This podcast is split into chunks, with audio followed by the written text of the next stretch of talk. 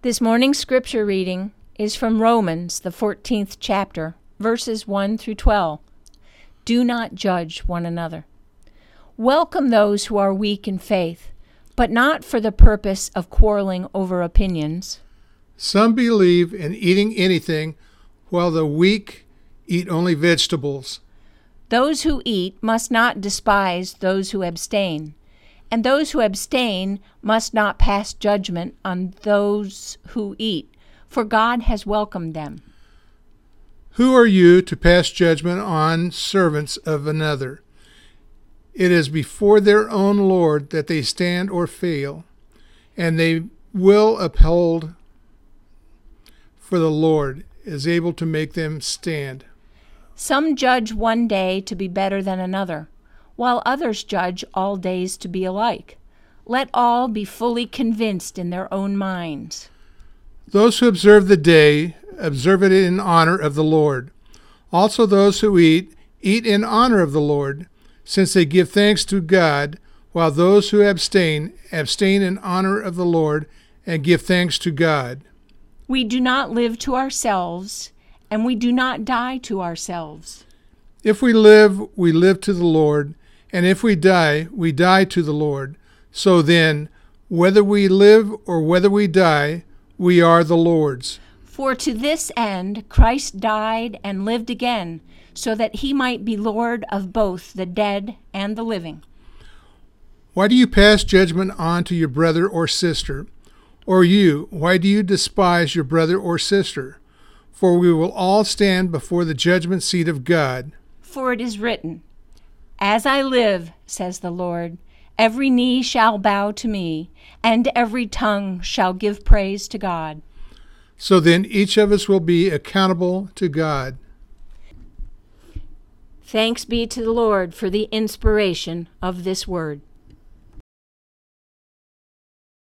Gracious God, we thank you. We thank you for the opportunity to be participants in your journey of salvation. We're following you, God. You are the one that's up ahead of us, and we are following your footsteps. Today, as we look at this scripture in Romans chapter 14, we ask for you to open our eyes to the reality that we are following actions that have already taken place, and we have been blessed with the reality that we can receive the gifts of those actions in very loving ways. Be with us today, God. Speak through me, please. Nothing happens unless it's sparked by you. In your Son's precious name, I pray. Amen. I have been blessed in my life with many heroes. I have been blessed in my life of being an observer of living and seeing individuals who have crossed through this path of living that have done many powerful things, agents of change, individuals that have decided to step out and not so much look at the rules and the standards, but to look at the potential of what it means to add the reality of importance into the lives of other people who are seeking help, care, and guidance. That's what I'm existing in today as we move into this scripture in Romans chapter 14. Today, as we look at this scripture, we're growing off of what we talked about in last week's sermon. Last week, sermon, we looked at Romans 13 and we talked about how love supersedes everything and how that love is the completion of the law. How the actions, the loving actions of our Lord and Savior Jesus Christ has brought us to a point that we can lean on the loving actions of one sacrificial lamb and then step out and be the hands and feet, the caring hands and feet of Jesus Christ, who without without expectations gave himself for us so that we can caringly go out and share that same level of love with others.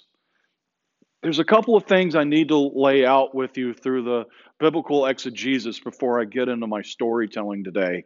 I want to remind you as we talk about this scripture today what Paul is dealing with when he's writing this letter to the church of Rome. Paul is dealing with faith history. Faith history. The most dominant faith, the most known faith in Paul's time period is that of Judaism. And within that practice is so much expectation and follow through that Paul is dealing with that. When the jailer asked Paul during the earthquake at the prison, What must I do to be saved? There is a desire and request of knowing the set actions to find safety. Paul's also dealing with something else. He's dealing with Rome. And if you look culturally at the existence of how we have grown out into a greater worldwide culture, we look at everything that has grown out of Roman society, the laws, the practices, many of which we still honor and practice today within our legal stances and our rules and our bylines. All were birthed in Rome. And if you look at a faith structure that was built on expectations, being birthed out of the place that our rules and our laws were birthed out of, Paul is dealing with intense expectations, trying to open the door to the reality that Jesus Christ has done something that no one else can do. And all we have to do is trust and reach out and receive that gift and then go out and live it and show it. Within our Wesleyan practice, our Wesleyan history, we have this phrase called justifying grace. You've, you have heard me utter this so many times. Justifying grace is a moment that we acknowledge the place of Jesus Christ. We acknowledge the existence of our caring Creator, and we reach out to receive something that that Creator is holding out to dispense to us. The actions of justifying grace. It's the moment when we set aside what I have to do, and we begin to ask and respond to the question what has Jesus Christ already done? Moving into the scripture. That's what Paul's doing with this. He Paul's laying out everything that everybody has ever done to follow the rules. Some people don't eat meat. Some people only eat vegetables. Some people do this. Some people do that. And he's laying out bare to the world everything that everyone has ever done in the name of responding to God. And he lays it out to the point that what matters is that people are trying to respond to God. See, Paul lays it out in this way because there, there comes conflict when that we are trying to weigh out what we actively need to do to exist in the salvation of Jesus Christ based on what we really need to do is just to respond and receive. See, when we set the house of cards that exist that I need to do X, Y, Z to exist in the presence of salvation, as soon as I see something that exists that is contradictory to that, my house of cards either falls down for me to rebuild in a new, exciting way, or I start to weigh the concrete and the mortar on that house and refuse to budge and move. See, so many times I have observed through the living, it's the ones that build the concrete foundation and build this immovable structure of living based on what they believe in that makes it hard for others to see their place in the greater kingdom. We've seen it so many times that whenever something comes along that doesn't fit into a box that we have created as human beings, we want to exile everything from that box and live in our own comfortable places that say, because I believe this, because these are my actions, I have a place in the kingdom. In this conversation in Romans chapter 14, the Apostle Paul is warning us against doing that. Some people do this, some people do that, some people do this, some people do that. And Paul tries to iron out what it means to have our house of cards blown over, but rebuilding that house of cards with even more cards from some other place so that it's more sturdy, more supportive, and we begin to understand what it means not to live in expectations or force expectations, but what it means to be a loving community willing to care for others no matter what, so that they can find their place in the kingdom of Jesus Christ. I've dealt with it my entire life. Seeing individuals that live and exist within their own safe little boxes and watching people hurting from the outside because of those safe little boxes. I've been blessed with heroes. And my greatest hero is a man named Harry Chapin. Now, I've shared about Harry so much in different ways, and I just love the reality that exists in my life.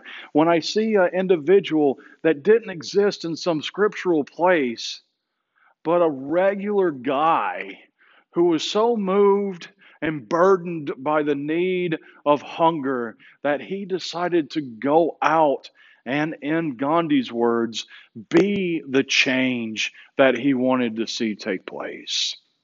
My favorite quote of Harry Chapin is that we are never more fully alive.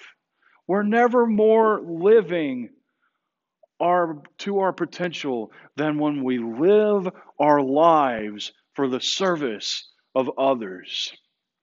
I want us to piece together and think about what that means. If I go out with my XYZ expectations and I subject and push and shove others into my XYZ expectations, I'm not participating in a life evolving into a wholeness of something new. I'm setting standards that that life doesn't understand just so that there is some sense of peace and safety. One of the things that I've enjoyed the most about my life is the 20 plus years that I spent as a youth director and in that 20 plus years, I sat next to young individuals, listening to their problems, listening to their issues, learning about who that they are and who they think they are and who they want to become. Hearing these life stories so that at moments I can watch them change and transform and I can show them how Jesus Christ exists in all of these actions so that they not only grow to understand who that they are, but they also grow to understand that Jesus Christ is walking side by side with them all along the way, being the supporter and the caregiver. It's not meeting mom and dad's expectations. It's not meeting grandma and grandpa's expectations.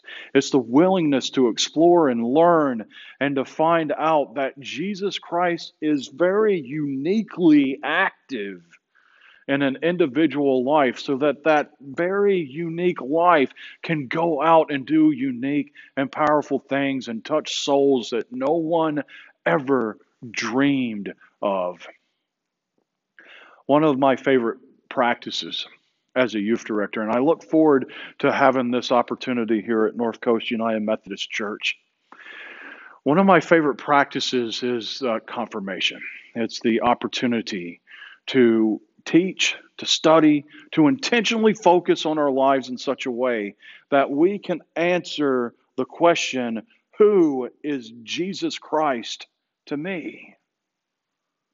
Who is Jesus Christ to me? Every year that I started a confirmation class, I always laid out a warning. And the warning was this Dear mom and dad, dear grandma and grandpa, if you want your child to go through confirmation and to come out saying things the way that you feel, the way that you understand, the way that you believe, that ain't going to happen. I always laid out very early that the kids that came through confirmation with me were not there to learn their mom's salvation, their dad's salvation, their grandma and grandpa's spiritual practices.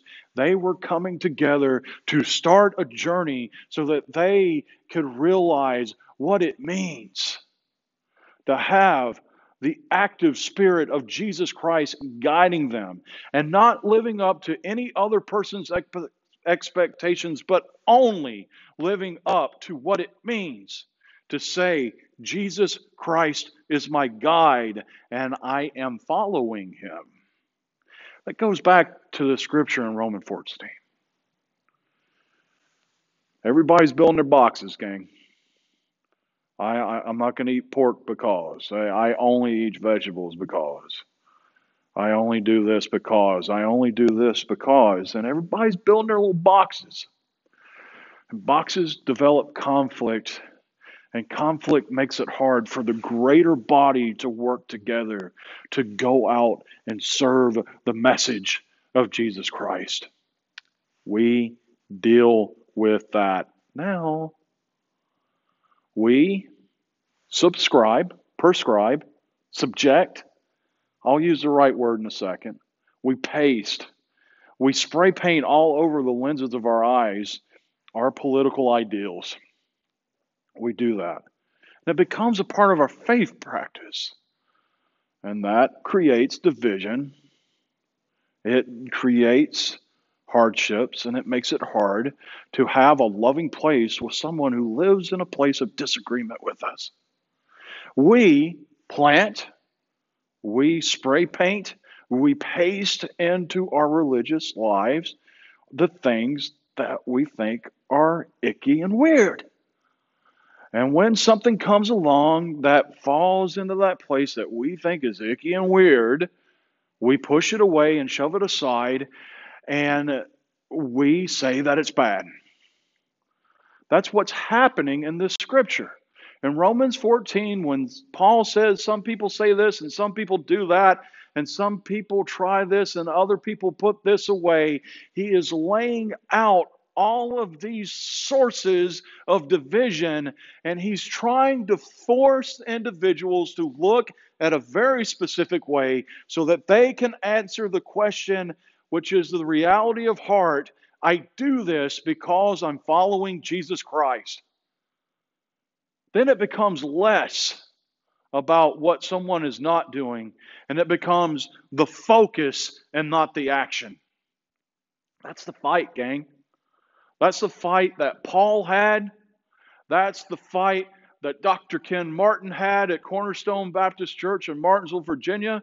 That's the fight that John Farmer had at the First United Methodist Church of Bristol, Tennessee. That's the fight that Brian Kent has over at Hope United Methodist Church in Rancho Bernardo. And that's a fight that Michael Drew Davis has in Oceanside, California at North Coast United Methodist Church. It's the challenge of helping people realize if we can proclaim how we are following Jesus Christ the footsteps that we are following. And the expectation is our true dedication to the actions of Christ, not our boxes. We can become a culture that opens up and everyone can find their place at the table. I've shared this so many times but it's a reality that exists within me. I, I grew up with cultural isms, I grew up with faith isms. I wish I could go to a 15, 16 year old Mike Davis and say, listen, buddy, you are going to be talking one day during a church service in front of a whole crowd of people what it means to truly exist in an integrated environment, what it means to truly exist, that everyone, LGBTQIA, white, black, what have you, are all finding their place in the kingdom of Jesus Christ. See, those are the boxes that have gotten in the way of our faith for so long. It's the box that our denomination is still struggling with. And when it becomes less about what I believe and what I want, and when it becomes more about reaching out to Jesus Christ and saying, I am responding to you. Teach me how to show your love to others. When it becomes more about the focus than the boxes, then the kingdom opens up. That's what Paul is dealing with in the scripture. That's what Paul is dealing with in the scripture. What it means to truly focus on Christ instead of focusing on the boxes that make us comfortable. It's scary. It's a scary environment. It's a scary expectation, but it's fun. Because here's the thing Jesus Christ did all this for everyone, ate with the sinners, built all these cultural boundaries built bridges across barriers between an Israelite and a Canaanite woman. Jesus Christ built all these bridges so that we could learn what it means the focus on the reason and not on our own personal expectations.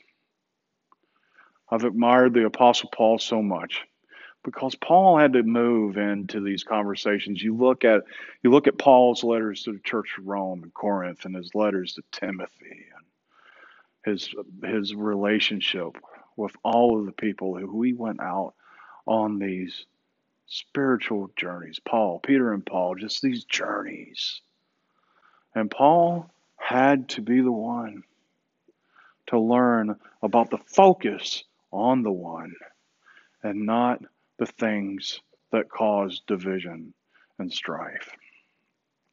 I want you to think about that, especially as we talk about this beautiful table that exists within the grace of Jesus Christ and what it means to respond to what Christ has done instead of subjecting what I want.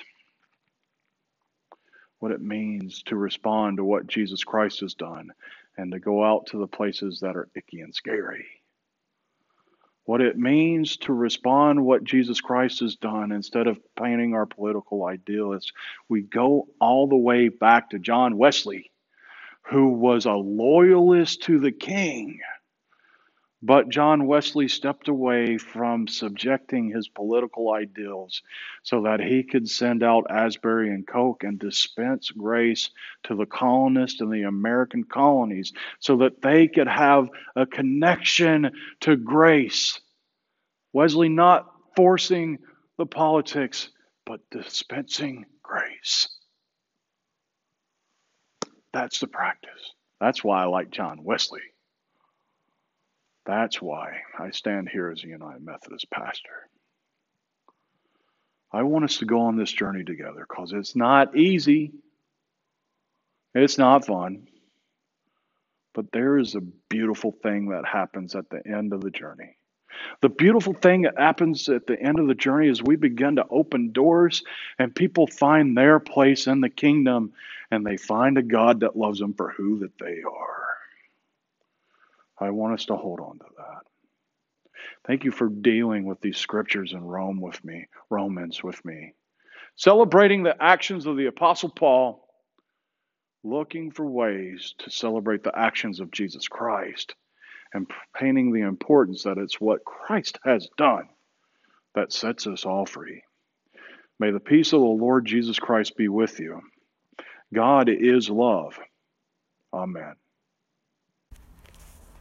As we've moved into our time of offering, we'd like to have the opportunity to get to know you. Please email us at ncumcinfo at gmail.com. And if you've been enjoying our services online, please email us, please say hello. Again, that's ncumcinfo at gmail.com. And also, if you'd like to give to our church, please go to northcoastumc.org and click on the Give button. Again, that's northcoastumc.org and click on the Give button. Thank you for joining us.